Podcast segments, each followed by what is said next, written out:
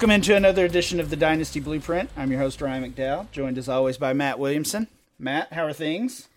Things are okay. It took us a little bit of technical issues to get this thing rolling, but uh, we're, we are rolling. We have a great guest, so let's just dig right in, man. I'm psyched to talk. Yeah, I am too. We've we've got a first time guest, which uh, I, I'm excited about as well. We've got Danny Kelly from The Ringer. Danny, how are things, man? Uh, things are going really well. How are you guys doing? We're Excellent. good. We're we're excited for the draft. As we're recording oh, yeah. today, we are exactly one month, or I guess exactly four weeks from the NFL draft. And I know you've been killing it over at the Ringer with your draft content. Thank you, thank you. Yeah, it's it's super exciting. I'm doing a doing a full draft guide this year for the first time, so that's really been a lot of fun. I finally gotten to. I've been I've been I love the draft for for years, and but I've never really put together like a full report before. So this has been a lot of fun. How lengthy will it be? I mean, like how many guys will you write up? the The goal is to get to 100. Wow. Um, right right now it's at 64, or it will be at 64 early next week. I already submitted all that, um, and then we're just gonna kind of I think add like 10 or 15 each week until the draft. Cool. Very cool. Yeah, it's fun. Yeah, I was checking that out today and just thinking about how much work that is. Of course, a lot a lot of sites have things like that, but kind of looks like you're a one man one man team over there at the Ringer when it comes to the NFL draft. So I'm doing all the scouting reports. So yeah, yeah, it's been it's been crazy, but I love it. I mean, I really do like the draft has always been one of the most fun times of the year, and so it's fun to finally put it all on paper. You know. Yeah, for sure. Uh, Danny, we were talking uh, over the past couple weeks, and it, it, seems like you're kind of coming over to our our world a little bit. You're you're becoming, I guess, a little more entrenched in dynasty leagues, and yeah. you've told me that you're kind of getting into them more. You joined one of my leagues uh, earlier this week, so I did. Yeah, that's going to be fun to rehabilitate that team. yeah, you've you've got some work to do, but you can do it. Matt Matt's been there. I've given him some him some uh, pretty rough teams before as well. He's he's done well with them.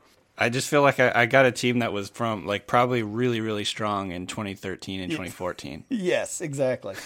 Ryan gave me one in hyperactive four. I think my third year though, I got it to an undefeated team, so it's possible.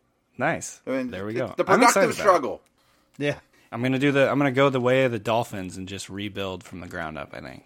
Makes it fun. Nice, nice. I'll have to send you some trade offers then. yeah, let's do it. Danny, what is it though that that kind of got you more interested in Dynasty this off season?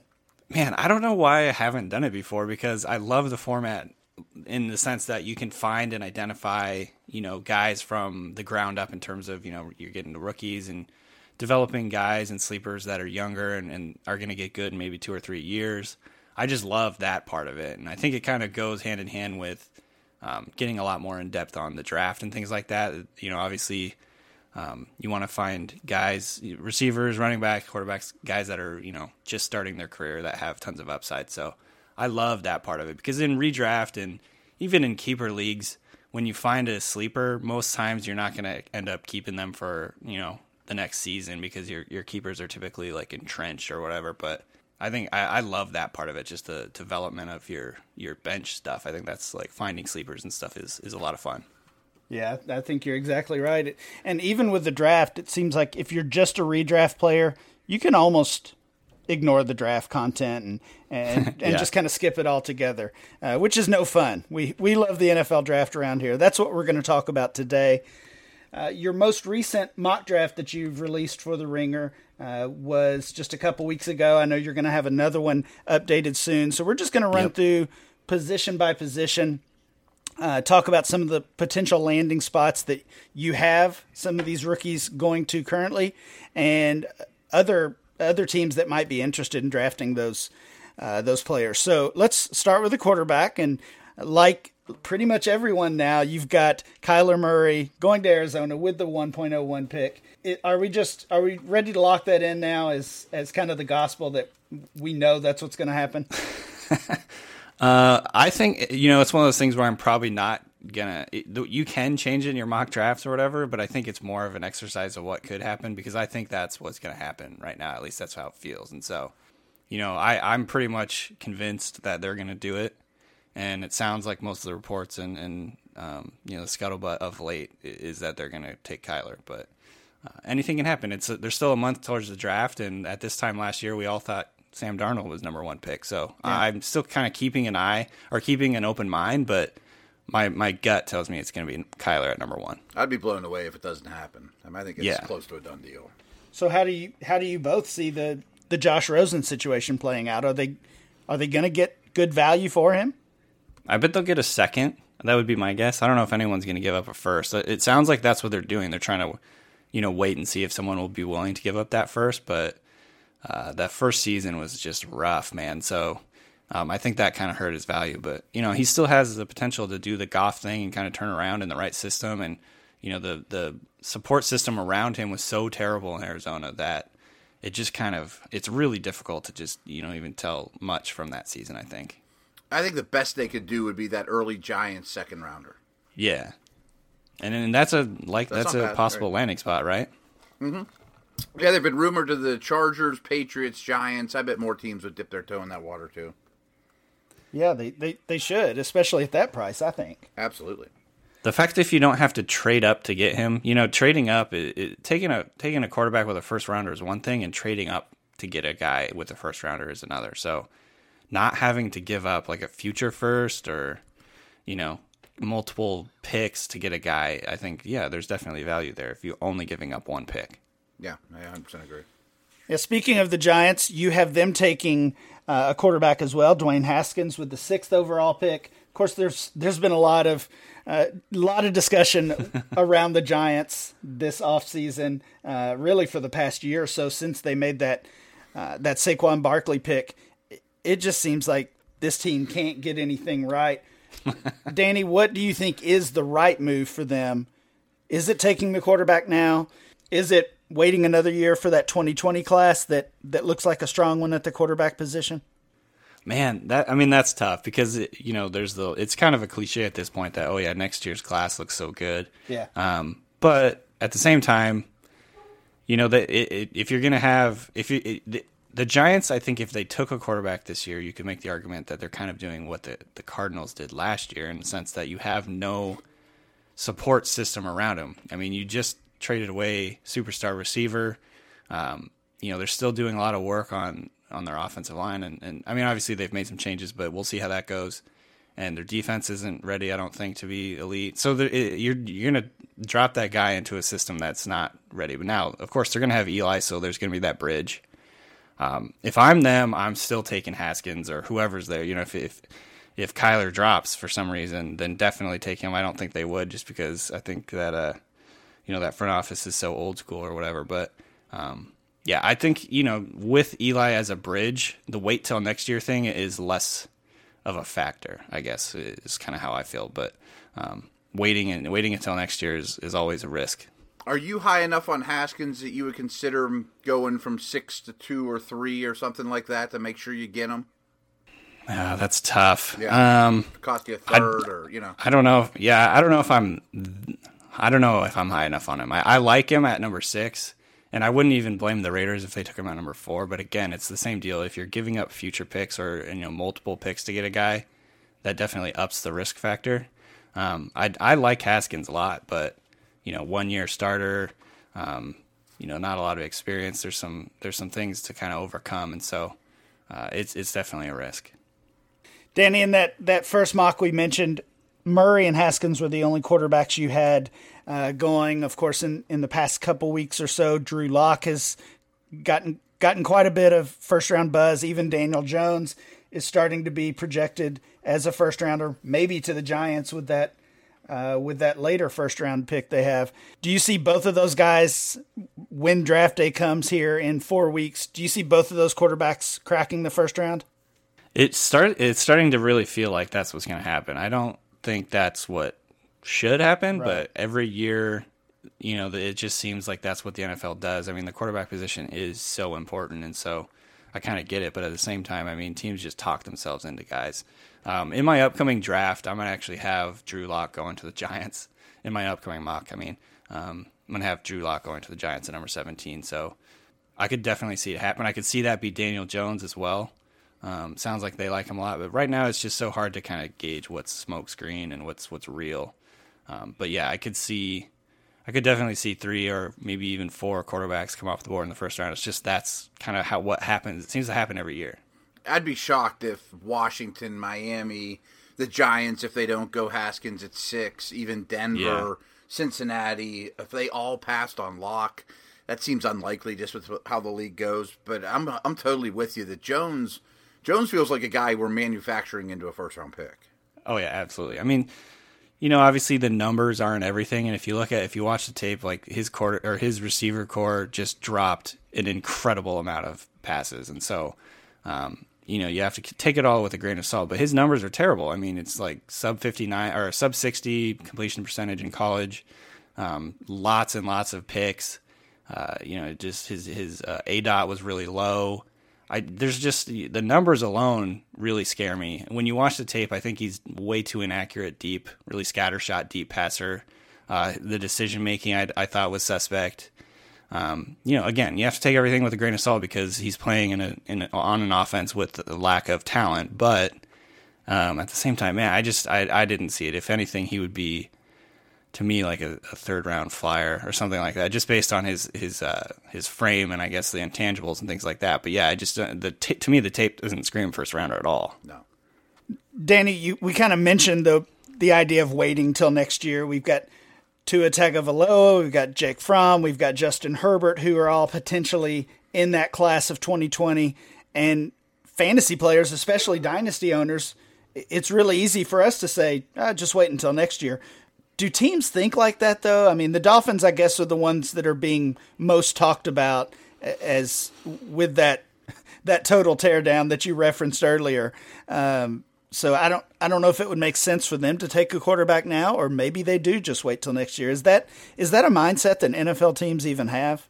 I think that it, well, it depends obviously because it depends on how much job security a GM and slash coach have if if you're like uh, if you're like the Dolphins right now, where you just hired a coach, I'm assuming they've given him like a couple years to like do this rebuild. You know, because it, it, seems like that was the plan all along. Basically, you know, they're trading away their quarterback, they're trading away most of their big assets, building up draft capital, building up cap space.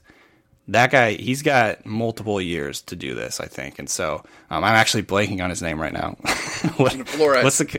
Yes, yeah, that's right. Sorry about that. Um, but yeah, so I think you know he's got multiple years to do this.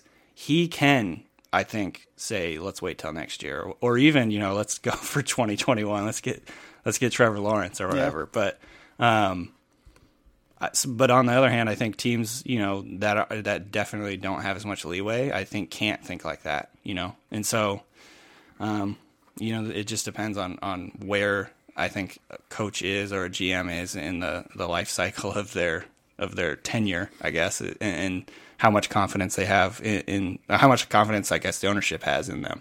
Right, and I think it's dangerous business to look. I know they do, especially at quarterbacks. I mean, these guys are scouting juniors and whatnot when they go into Oregon or wherever. But it's dangerous business. Like as we find out in Dynasty, like oh, next year's running back class is awesome. Trade all your first round picks. You know, it doesn't always work out. I think it's awful hard to predict the future that far in advance. I mean, we can't. Yeah, we can't even do it midway through the season. It feels like because if if you even go through the college season, like there was a lot of buzz on on uh, you know like Finley, and he's kind of turned into a, a mid rounder at this point. Um, things like that where you, you, just can't really predict exactly where a guy's gonna like end up being in the draft process. And no one was talking about Wentz when he came out. You know, what I mean, like it's changing yeah, so much. Yeah.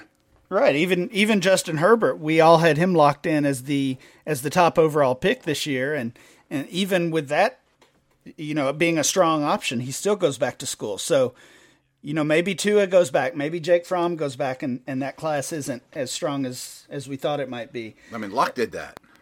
Yeah. I mean, he was a yep. slam dunk first overall. Yep. Yeah, I think he just, yeah, it, the the whole next year thing, you really have to devalue. I think what what is going to happen next year. It's kind of like trading future picks. Like you you automatically devalue those just because you have so much uncertainty. Yeah, that's fair. Ryan, I know we're going to talk running backs here in a moment, but if I want to tell our buddies about Harry's yet again. It's been a little while, and they are back, and we are super excited about it.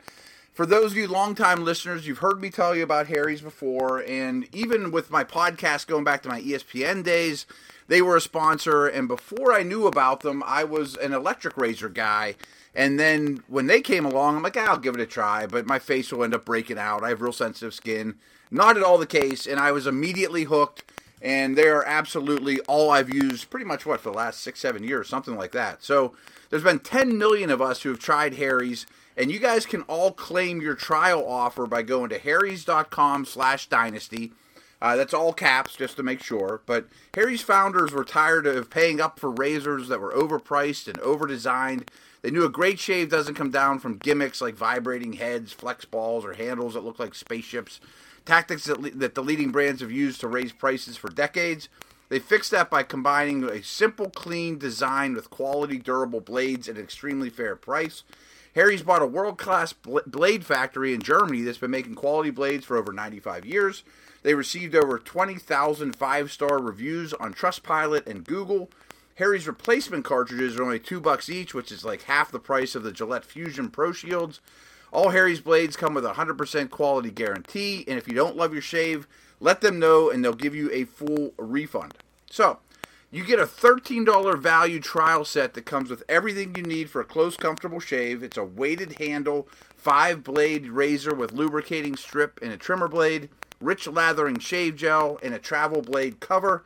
And our listeners to our show can redeem their, their free trial set at harrys.com slash dynasty. Make sure you go to harrys.com slash dynasty to redeem your offer and let them know we sent you to help support the show. Matt, Robert Kraft has had had a bad enough offseason. Now you're trashing Gillette. That's, that's they won the Super Bowl. it's been downhill for him since then. all right, let's move on to the running backs, and I think we've we've all pretty much accepted uh, this is not going to be a running back class like we saw last year. Certainly, like we saw in 2017, we don't have that that top dog who's going to be a top five or or ten pick, and Danny, in, in, fact, in your previous mock, you didn't have any running backs in that first round, which uh, has been fairly common, though we've started to see Josh Jacobs creep up into maybe that l- late first round. I don't know if you want to give us any spoilers for this upcoming uh, mock draft that you're releasing soon, but is Josh Jacobs your top running back off the board?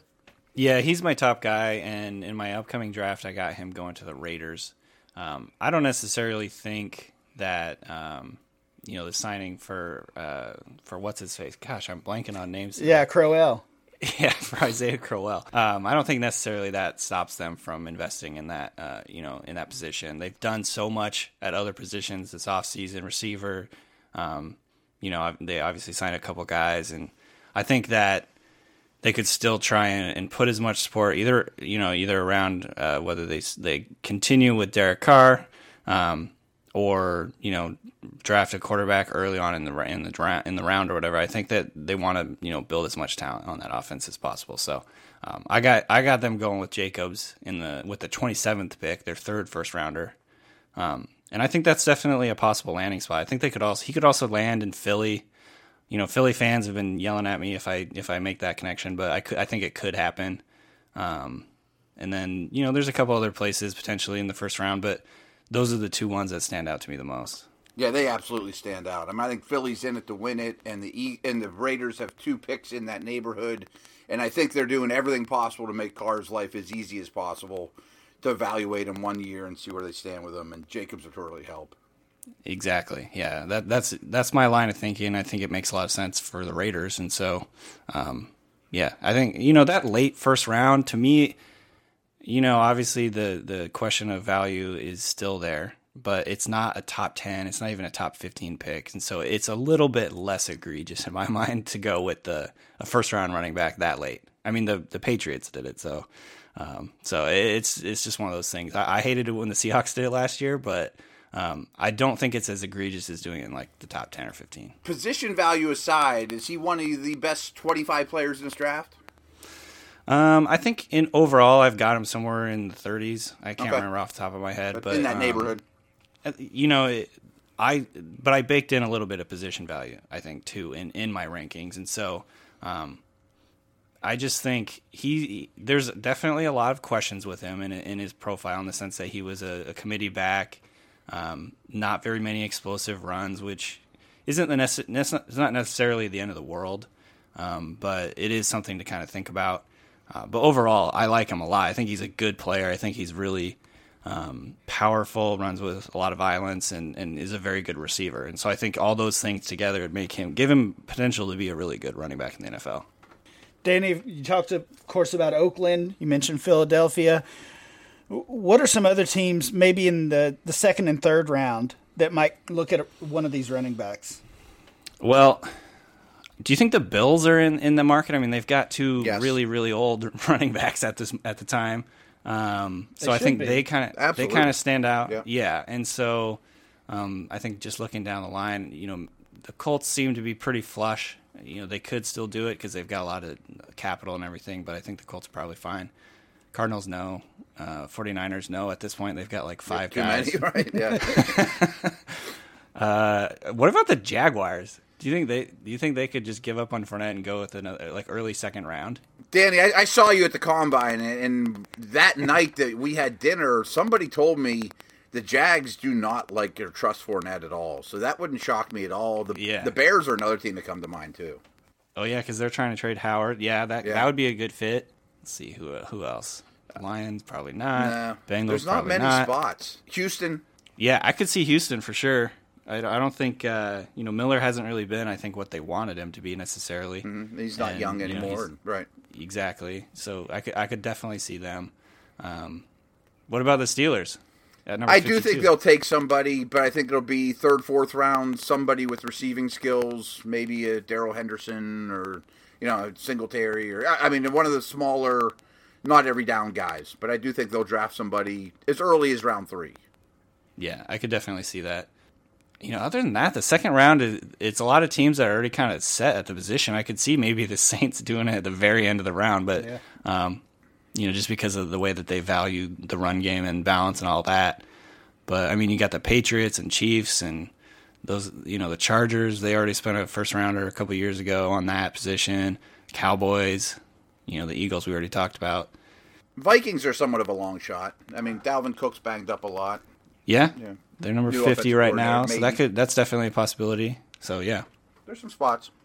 Danny, you mentioned the Chiefs there, and of course that's that's been a hot topic with what they've gone through, I guess, over the past several months uh, with with the Kareem Hunt situation and and Damien Williams really coming on strong to end the season.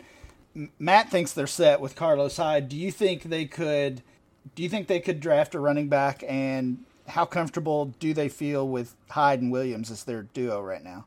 I lean towards no just because of the amount of needs they have at other positions. I think, I mean, it's certainly possible, and, and you know, adding a dynamic, another dynamic running back to that offense would probably be a lot of fun. But at the same time, I kind of feel like uh, Reid probably knows that he can get, or at least I would think he knows he can get pretty good production in his offense from uh, you know, quote, no name guys or relatively no name guys or whatever. Um, you know, we saw that last year. Uh, what was uh, Hunt was the third rounder? Yeah, Uh, wasn't yeah, he? I believe Yeah, so. yeah. I just can't see them doing anything until at least the third round, but that's just a hunch. They just see so much on defense. Yeah. I think that's the thing. And then, the, you know, there's the other thing is uh, they could uh, potentially go receiver just because of Tyreek Hill's uh, uncertain future, too. We don't we don't want to talk about that. the, the Tyreek Hill fan in me does not want to think about that. But Right. uh, of, of course, if if that all is true, you know, no, none of us will be Tyreek Hill fans anymore. Obviously, so Of course, yeah, we'll, right. we'll, we'll let that play out and, and see what happens. Let's move on to the wide receiver position, though. Um, and, and this, for dynasty owners, this is really w- where it's at this year. This is a stacked class, and this is this is the one that people have been looking forward to uh, really for years, honestly, since a lot of these guys were top recruits coming into college. Uh, you currently have three wide receivers in your first round, and I think you may be adding even more in that upcoming mock. But uh, we'll we'll let you talk about that if you want. DK Metcalf is the number one guy off the board. Uh, you've got him going to Tampa Bay with the fifth overall pick. For him, I mean that combine, even that that one day of of working out was kind of a tale of, of two players. He, he it really was. He wowed us with the with the physique and, and with that 40 time and then the agility stuff was was just a disaster. So yeah. obviously you still think that NFL teams are going to value him uh, pretty highly. What are your what are your current thoughts on Metcalf? Well, yeah, I think it's you know I got I think I got some guff for for that pick in the sense that you know obviously the Buccaneers could use some some talent on the edge and in the defense and all that, but I don't know. To me, just putting Metcalf, who whose whose skill and talent I think fits perfectly with what I imagine Arians wants to do in that in that offense in terms of just opening things up, going deep. Um, imagine him opposite Mike, Mike Evans. Evans. I just right. think it man, that would be so much fun. And I just think he's perfectly uh, a good fit for what they want to do. Um, you know, the where you know he can get deep in an instant. Got a huge catch radius. He's really good on you know catching passes kind of out of his frame. Um, he does a lot of things really, really well. Of course, the uh, agility thing is a huge question mark. Um, but I mean, if you're just going to run him vertically, run him on posts, run him down the sideline, um, stress the defense. He's a field tilter. I think kind of the thing where you have to you have a defense you have to kind of keep an eye on him at all times. Um, so I just thought it would be a really interesting and, and potentially great uh, match. I think he could really fit in that offense, and so that's kind of where I saw him. Um, if he doesn't go there, you know, he could potentially fall a little bit more. Yeah, Evans didn't have great agility numbers either. I mean, it, it, and he's worked out quite well because he's used properly I don't know if T-Bay could afford to go with Metcalf there because their defense needs so much. right, but I do right. love everything you said about the scheme fit and Arians knowing how to use them, vertical routes, putting them opposite Evans. That would be fun. I mean, and just picture him, you know, uh, Jameis is kind of known for the hero ball thing and, and just tossing it up with, with no regard for what's going on. I think Metcalf is a good fit for that too, in the sense that, you know, he's good in, in uh, at, I saw this, I, I put this in my scouting report that he has a really good ability to reel in passes that are off target. And then I saw, um, I think uh, you know, PFF tweeted this the other day that he was tops in the class in, in catching um, off target passes. And hmm. so um, I just think it's a great fit there. It, number five might be a little bit rich for sure. Um, but I mean, like imagine a couple years ago, there's like three top 10 receivers. And so um, I think the NFL certainly values receivers and, and dynamic ones. So um, I'm not putting it kind of. I'm not like giving up on the thought. I guess. I think they have a great chance of trading down too. You know, maybe yeah. Denver sneaks in there to take Haskins, or and then you take Metcalf five spots later. You know.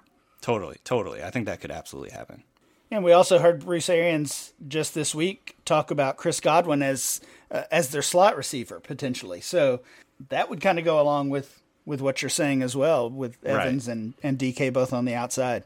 Man, imagine that offense. That'd be fun. OJ Howard. Yeah, needs, OJ Howard too. Yeah, who, who, needs a running game with that?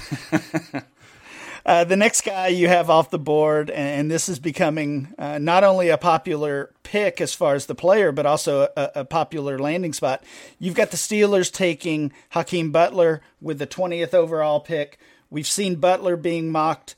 Uh, in the first round, more and more routinely since the combine. I think you I, I don't want to give you too much credit here, Danny, but I think you were the first person I saw with him in that first round. I know Evan Silva has him there with this exact pick now uh, to the Steelers. So uh, Butler's a guy that I've been a big fan of throughout this process, and mm-hmm. love to see him getting some first round buzz now. It's funny because I mean, I I love him. I know that the the momentum has definitely been building on him as a first rounder. I heard uh, Dane Brugler say on his podcast the other day that uh, the NFL does not love him as much as Twitter seems to love him. So mm. it's going to be really fascinating to see kind of what happens in the draft. It, you know, it obviously only takes one team, but um, what he's hearing is that I guess teams are not quite as high on him as, as a lot of people are. So um, he'll be he'll be a great I guess litmus test for that. But I just think he has so much upside. I mean, obviously physical freak, you know, extremely extremely athletic you know can jump out the uh, out the stadium. Uh, super super fast downfield. He's got build up speed. He can get behind a defense, um, and then obviously the catch radius is just outstanding. So. Um, I think he'd be a fun fit in, in Pittsburgh. Obviously, Matt, you probably know a little bit better than me, but I think he just in terms of what you know their offense calls for the deep balls and and his ability to play over the middle of the field too. I think he'd be a great fit there. Yeah, I do too. I, I, I like this pick a lot. Um, Devin Bush is the one everybody wants at 20 for the Steelers. I think it's less and less likely he's available. I think Butler would be a fine consolation prize, and I think there'll be more in the market for a an outside big receiver as opposed to the slot type because Juju's so good in the slot. Yeah, totally. And he, I think he can definitely. I think he can play out there for sure. He's got the size, the speed. Um, I don't think he had any. Like he maybe had a few issues, but I, I, I don't think he's gonna have a problem getting off press. I just think I think he'll be really good as long as he can, you know, manage to clean up the the drop issue, which I think has been a little bit of an issue, but um, it doesn't worry me too much. People don't worry about drops as much as fans do. I think that's true. Yeah. Yeah, absolutely. Danny, the next guy you had was N'Keal Harry. You had him going to Baltimore at 22. Baltimore, whether it's Harry, Butler, Metcalf, and any of these guys, they AJ seem Brown, yeah. AJ Brown, they seem destined to take a wide receiver early, I should hope so. and yeah, they have to. And dynasty owners are, are just kind of playing hot potato with this because they mm-hmm. don't want their favorite incoming rookie wide receiver to land with Lamar Jackson and the Yeah. Ravens. But it's going to be one of them. Maybe it's N'Keal Harry. I well, the reason I went with Harry is because I think that Harry can play in the slot really well. I think he's he's good in, in the slot inside. Um, he he's you know he profiles still he can play outside for sure. Um, but just based on my impression of Lamar Jackson in his rookie year, he was very comfortable throwing to the slot, throwing over the middle of the field. Um, that was just more his game. I think Harry's a very good run blocker, which fits their you know personality, their philosophy. Um, big guy, it gives him a big target. Uh, so yeah, I think they need to get they need to get some help in the passing game. I mean, if you look at their receiver depth, I was looking at their receiver depth chart the other It's day, and there was like s- several guys I'd literally never heard of. Right. I mean, So yeah, It's really bad. I mean, and it just goes to show no free agent's ever going to want to go there. I mean, playing the way Yeah. they do at that position, Harry's a perfect fit. I have not seen that mock happen before, but I like that a lot. That's exactly what they're after. Slot guy, big catch radius blocker, all the things you said. That's a great fit. and he's good on. Um, he's underrated for his ability to get YAC too. I think he's good on screens, um, physical runner after the catch, and so I think all of that kind of fits their schematic philosophy. And and obviously you're right for for dynasty purposes. It would suck if you spent a first first the first pick on Harry and then he went to the Ravens, but I think it's a possibility. Yeah, I'm, I'm afraid it might be as well. So we talked about Metcalf, Butler, and N'Keal Harry. You mentioned AJ Brown. I feel like he has at least a chance to crack the first round as well. Any other wide receivers that we could see as first rounders? Maybe Marquise So there's- Brown? Yeah, I was gonna say Okay. the, the first guy that comes to mind is Marquise Brown. He is polarizing, of course, Mm-hmm. because you know he, he's really small. He had the foot injury, the Lisfranc injury, which could sap him of some of his most important skill, which is just blazing speed. Um, so I'm I'm on the fence about him. I, I really don't know. Um, I think there's a couple dark horse guys that could potentially sneak into the first round. You know, Deebo Samuel. I think there's some teams that are really going to like him. His, his production wasn't where I think a lot of people would want it to be necessarily for a first round pick, but he's he's just so dynamic and, and you know physical, and he's kind of a unique body type for a receiver. He could be a guy that could sneak in. I think maybe Kelvin Harmon could sneak in, although his his momentum after the combine seems to go in the opposite direction. You know, he, he's just he didn't have an outstanding combine. Um, I want to say his arms were really short, which may be something that turns people off a little bit. And you know, just overall, his athletic profile wasn't exactly you know an eye popping thing, and so he could be potentially falling a little bit. Uh, so let's see. We we talked Ravens, we talked Steelers, Tampa Bay. What other teams, whether it's first round or maybe even second or third round, what other teams could be in the market for a receiver? So I mentioned the Chiefs before. The Chiefs potentially could be, I think, just based on the, the uncertain future. And it sounded like they were there was uh, I think Jay Glazer said they were potentially trying to trade Tyreek Hill. So you know I don't know what's going on there. Um, in my next mock, I actually gave the Packers Deebo Samuel, which I'm sure a lot of people are probably going to think is maybe a bit out, out, you know, not going to happen. But I thought the way that they're sort of building their offense, they could use a guy over the middle of the field um, dynamic. And I actually compared him to a, a thick Randall Cobb, so I could see him kind of like fitting into what they like to do. Let's see here. The Raiders, obviously, the Colts potentially. Absolutely. You think they could go with receiver in a first round? I could see all three of those teams in that division, besides Houston, considering receiver very early. Jacksonville, Yeah, Tennessee, yeah. opposite Corey Davis, certainly the Colts. Yeah, I agree. Um, not the Falcons. I doubt the Dolphins at this point. I doubt the Panthers because they've sunk a lot of resources into the receiver position lately. Are the Vikings a dark horse potentially do that? I don't know about that early because their line is so bad. Uh, you know, I almost feel like they have to take a lineman. I feel like that way with Houston too. But maybe in the second round. I mean, they're so reliant yeah. on those two pass catchers there. They need another yeah, guy. absolutely. I don't think the Chargers. No. Probably not the Rams at this point. Patriots potentially. For sure. I mean, they need. Yeah. They, their receiving corps is really bad. How about Seattle with the Baldwin news? I mean, it wouldn't. I don't think it's necessarily out of the realm of possibility. They did spend a first round pick on Percy Harvin. Wasn't a draft pick, but mm-hmm. um, you know, they. I think they. That tells me they value explosiveness and and touchdown making and things like that. They spent a first rounder on Jimmy Graham too. So, I believe they did, right? Yeah, they did. They did. They did. Um, so and um, Lance Unger.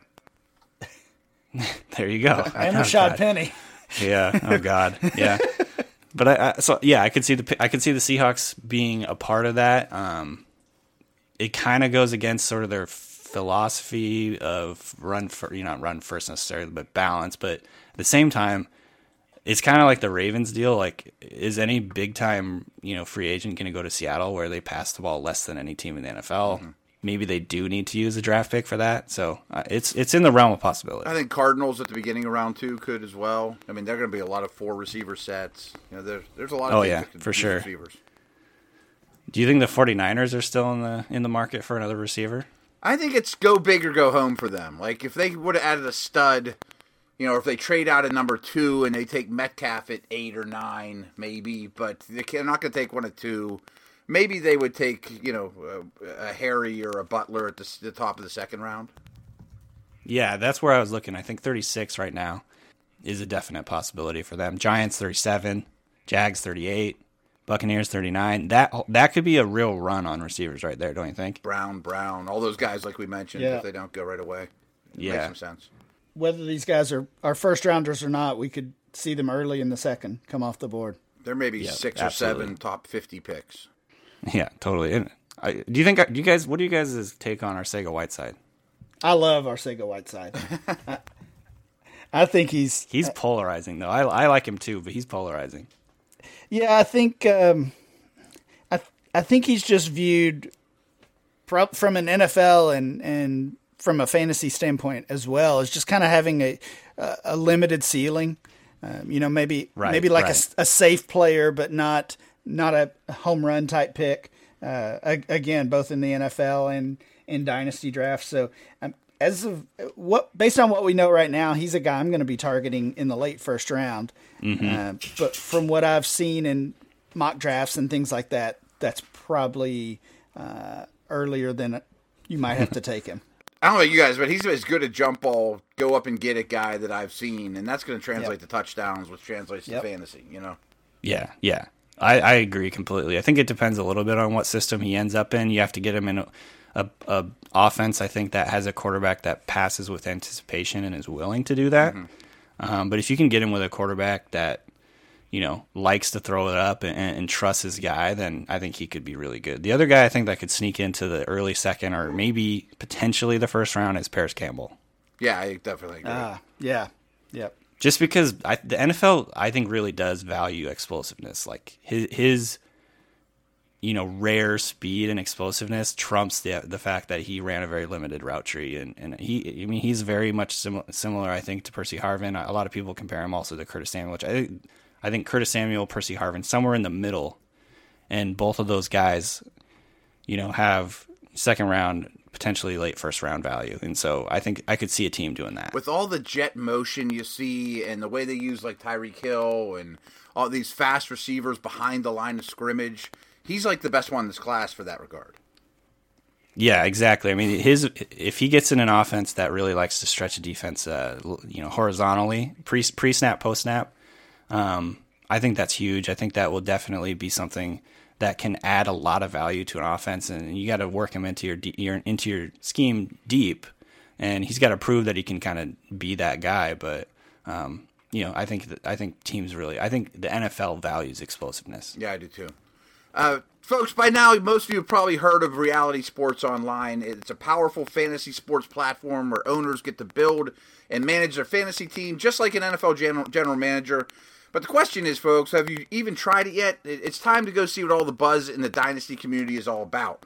Free agency, multi year contracts, a rookie draft, multi team trades, franchise tags, contract extensions, first round rookie auctions, automated contract and salary cap functionality, and way more.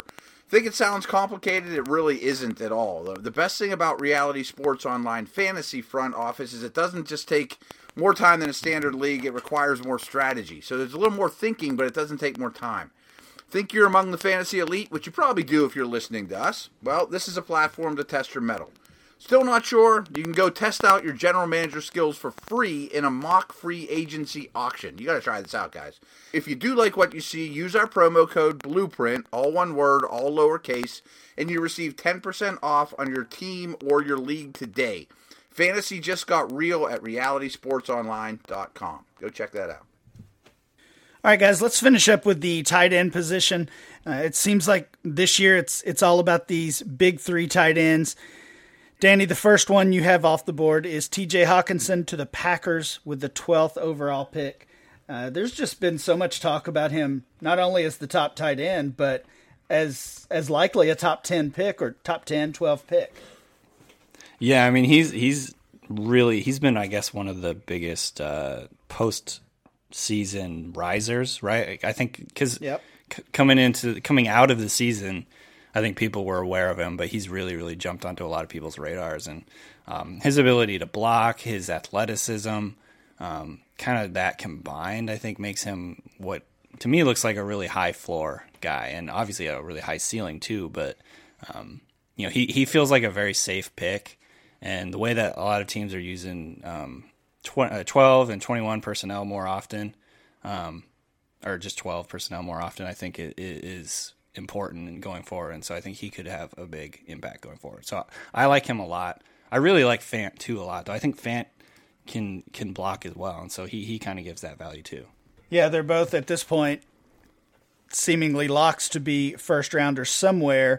I guess the question is, can they get down? Will either of those guys, or will it be the third, uh, Irv Smith from Alabama, that the Patriots target, or or do they throw us all off and uh, and, go away from the tight end position. Of course, that uh, that situation changed over the past few days with Rob Gronkowski's retirement. Mm-hmm. How do you think New England reacts to this? Do they do what is is seemingly the obvious move and draft one of these three tight ends if they're available? Do they try to trade up, which is not the norm for them? Right. How do how do you think they handle this? I doubt they trade up. Um, I just, I mean, I guess they could, but I, I, that doesn't seem like what you know. It doesn't seem like their personality necessarily, or at least it doesn't seem like what they've done lately. They move around a lot in the in the middle rounds, but um, not sure they would move up in the first round. And it seems like they might have to move up a lot to get Hockenson. I could see Fant there. It, it, I think it's in the realm of possibility. Just with so many quarterbacks, if, if say four quarterbacks go in the first round, the amazing defensive line draft um, there's some very dynamic uh, receivers. There's some interesting corners. I think I, am a little bit higher on the corner class than a lot of people maybe. So I think there could be a few corners in the late part of the first round. There, I think there's a chance Fant falls to 32. Um, and if that happens, I think they would definitely scoop him up. Uh, but I can't really see them trading up. Uh, it just doesn't really seem like. I guess uh, it just doesn't really seem like their personality. But who knows? I think they might draft two of them though. You know, a, a second rounder, or a third rounder, or one at thirty-two and a third rounder. They have a lot of picks.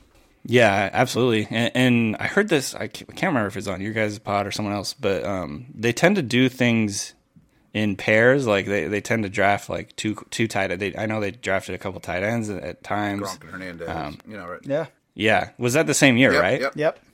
Yeah. So. Um, that seems to be their mo a little bit to kind of like attack things with multiple picks, and so I could definitely see it. Well, they need they need multiple tight ends. They need multiple wide receivers as well. So it, it's good they've got plenty of picks. They somehow coming off the Super Bowl season, they have a lot of needs. Uh, it, if Fant and Hockenson are both gone, do you think?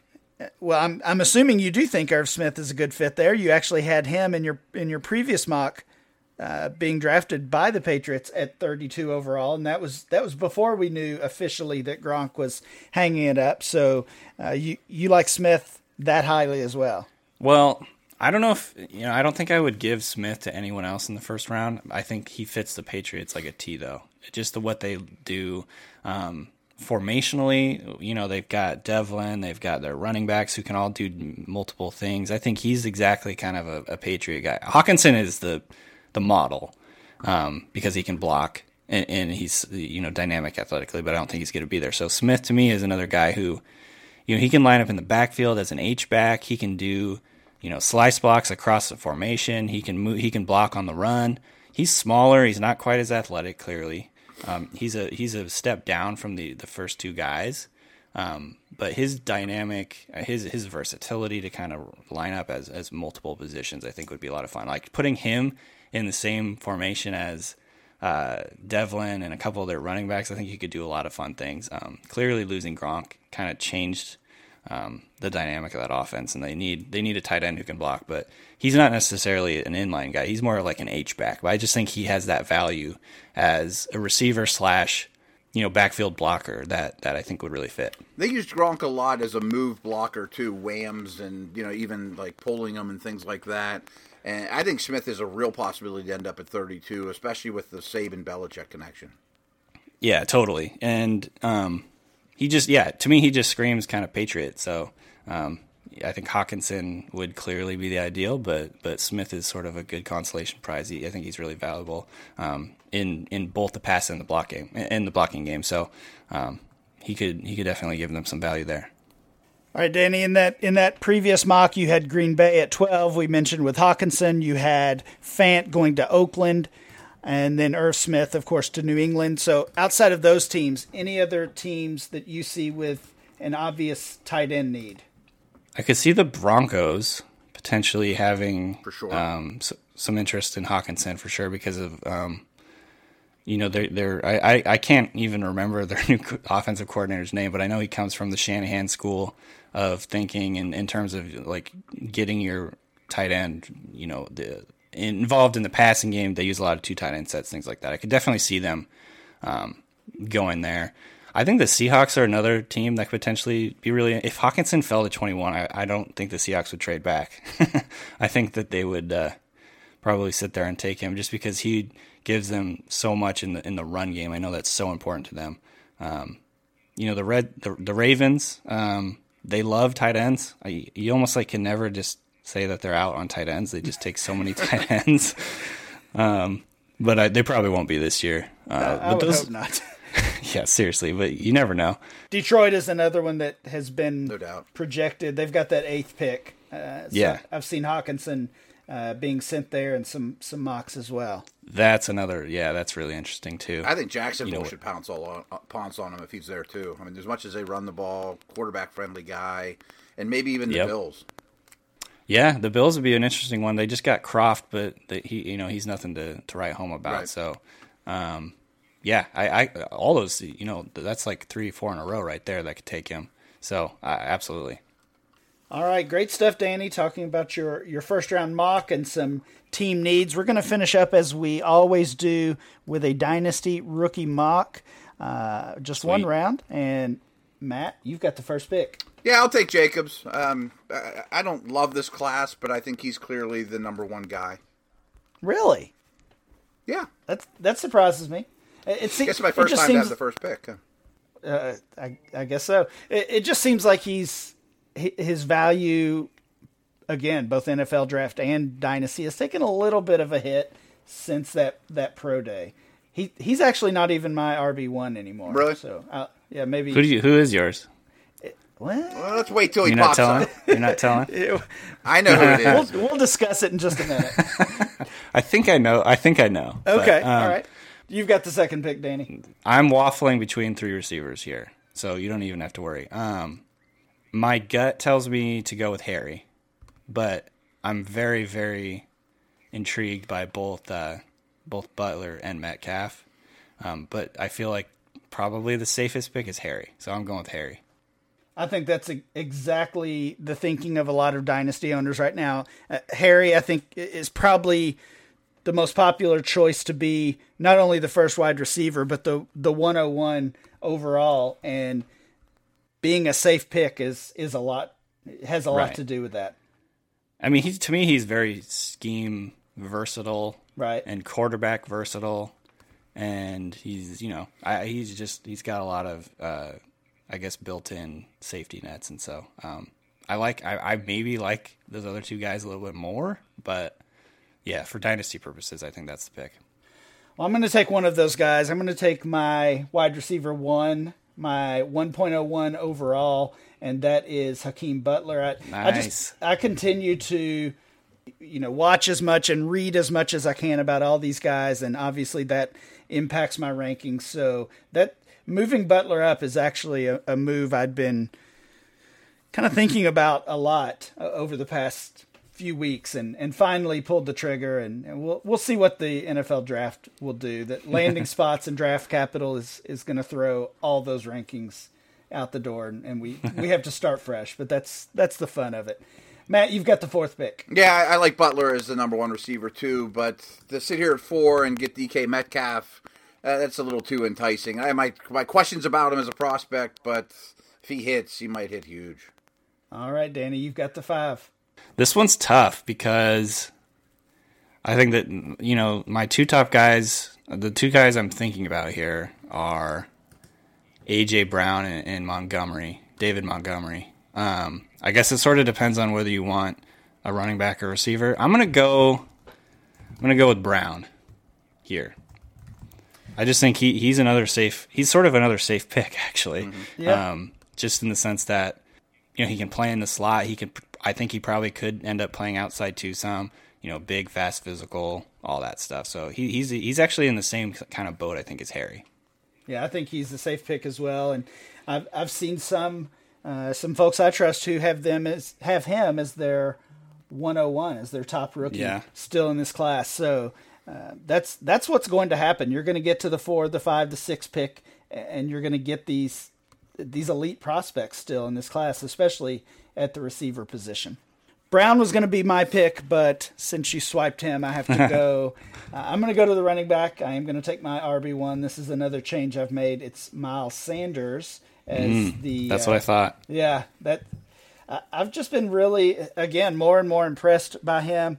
Uh, Matt, we actually had a question about him uh, for our upcoming episode that one of our listeners thought I was hating on him a little bit, and I, I don't know if that was the case earlier in the off season. It was just j- just a little bit of uncertainty about him as as a top prospect, and again, the more I've seen of him, read about him, the more that has changed, and uh, I think there's questions about Jacobs. There's questions about Montgomery, and to me, there's just less questions or fewer questions about Sanders. I think he's not only the safest, but I think he might have the highest upside of this group as well. That's who I would have taken. But one question for you, Danny: Do you you worry about his ball security? He's a fumbler. He had like ten fumbles on three. Uh, this is off the top of my head, but like ten fumbles on three hundred some touches. So that's worrisome for sure. Although I, I will say he was in a, a lot like a read option heavy offense, so some of the stuff was just mesh points, you know, like fumbles. But um, yeah, I, I think it's definitely a concern. Yeah, I'm on the clock. Then He's- right? he's- good. He's overall a very clean prospect. Yeah, that's though, only my. sense that That's like the only big negative I have with him.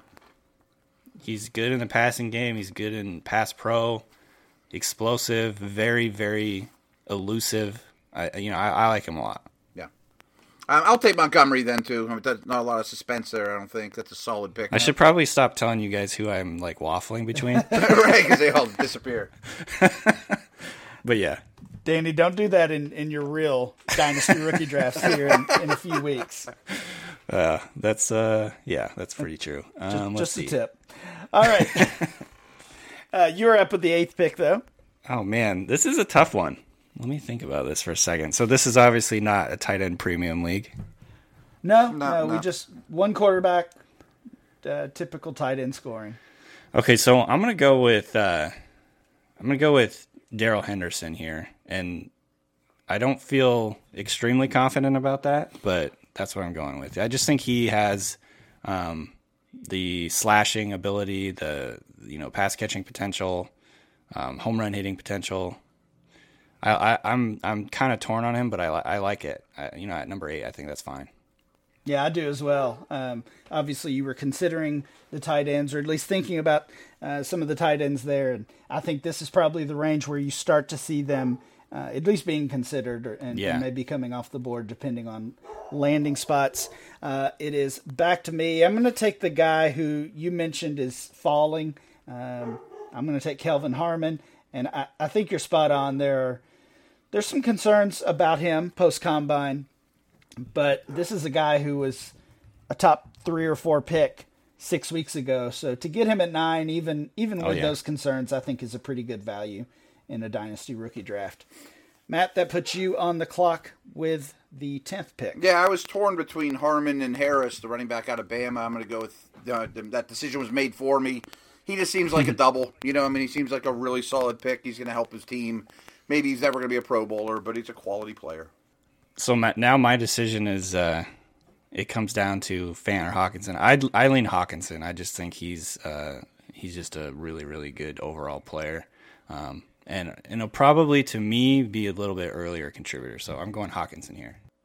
Yeah, as as we said earlier, I think he's basically locked up that tight end one spot in the NFL draft.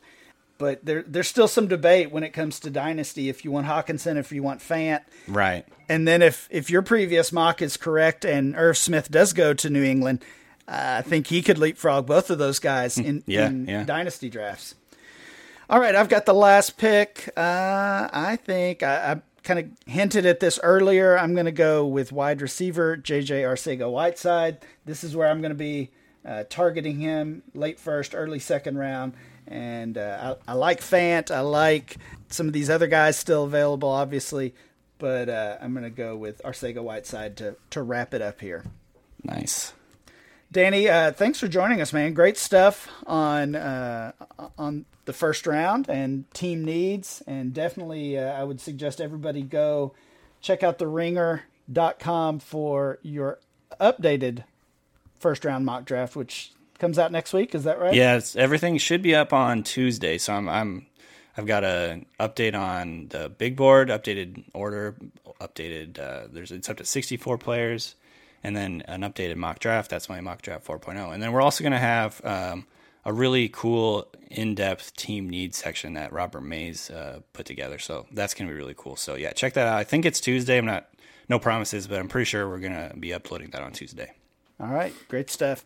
Uh, Danny, before we go, tell our listeners where they can find you and your work other than the Ringer. Uh, you can find me on Twitter at Danny B Kelly, and yeah, just check out the Ringer and search for the Ringer NFL Draft Guide. All right, great stuff. Thanks for joining us. We'll be back next week with more Dynasty Blueprint.